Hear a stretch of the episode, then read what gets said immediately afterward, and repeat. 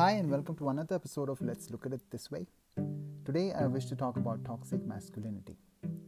Now, if you sift through social media, you'll find a lot of posts on the subject with suggestions on how to raise a boy by telling them not to cry, or that it's okay to cry, or that it's okay to have um, ambitions and feelings that are not inherently masculine.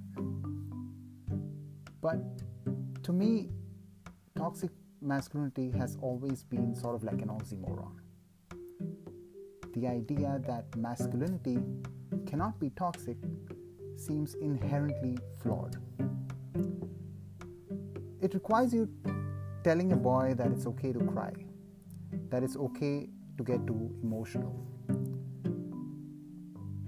But for the boy or for a man, it's hard because it goes against the very, very identity of what it means to be a man. Masculinity is toxicity. The way you are raised as a male and the way you are looked at entails having an identity that doesn't allow you the freedom to even acknowledge, let alone deal with your own emotions. My dad was 50 when he first cried as an adult, according to my grandmother at least, who was the very reason he was crying. He cried so loud, my neighbors had to check up on us.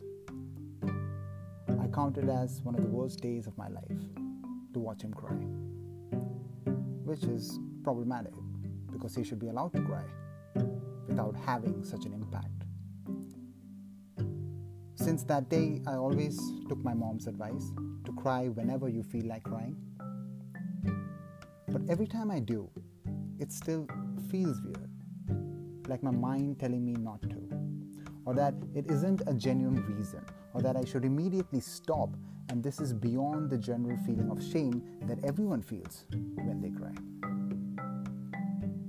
In all these years, living and forming relationships as a male, I've realized that the lens in which I'm viewed, both by men and women, is itself the problem.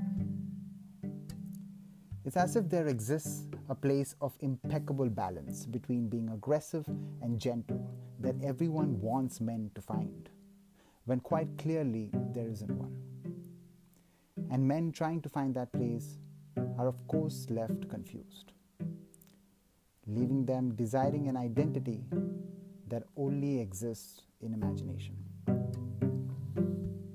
I often feel like the parts I hate about myself are intrinsically linked to the identity of being a man. I've come to believe that the idea of a man has to itself be abolished if we ever wish to see a world without toxic masculinity. Or at least the idea of masculinity needs to be abolished. It requires us not to treat the male sex as if it inherently has some attributes that allow them to cope with feelings any differently. It requires boys to not be treated as boys but as humans that are vulnerable as every other. It requires not to force a particular outlook on them to make them feel like they have to find everything bearable and normal, lest not to be thought of as cool. It requires abolishing the gender itself. Thank you for listening.